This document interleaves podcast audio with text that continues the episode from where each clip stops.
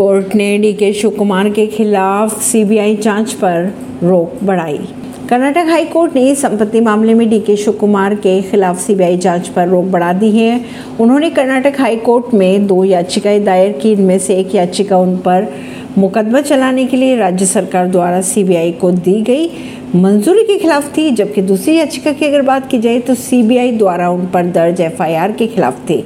हाल ही में कोर्ट ने पहले दी गई रोक जारी रखी है और सुनाई स्थगित कर दी। शाह के वापस लौटते ही मणिपुर में उग्रवादी और सुरक्षा बलों के बीच हुई मुठभेड़। केंद्रीय गृह मंत्री अमित शाह की चेतावनी के बाद बीते दिन ही मणिपुर में उपद्रवियों ने हाईटेक राइफल्स और ग्रेनाइट समेत 144 हथियार और 11 मैगजीन सरेंडर किए थे। इसी दौरान शाह ने शांति और सामान्य स्थिति की वापसी की अपील भी की थी। अब शाह के वहाँ से रवाना होने के एक दिन बाद ही मणिपुर के विभिन्न हिस्सों में उग्रवादियों और सुरक्षा बलों के बीच मुठभेड़ के खबरें आ रही है सामने। ऐसी ही खबरों को जानने के लिए जुड़े रहिए जनता सरिश्ता पॉडकास्ट से। परवीन दिल्ली से।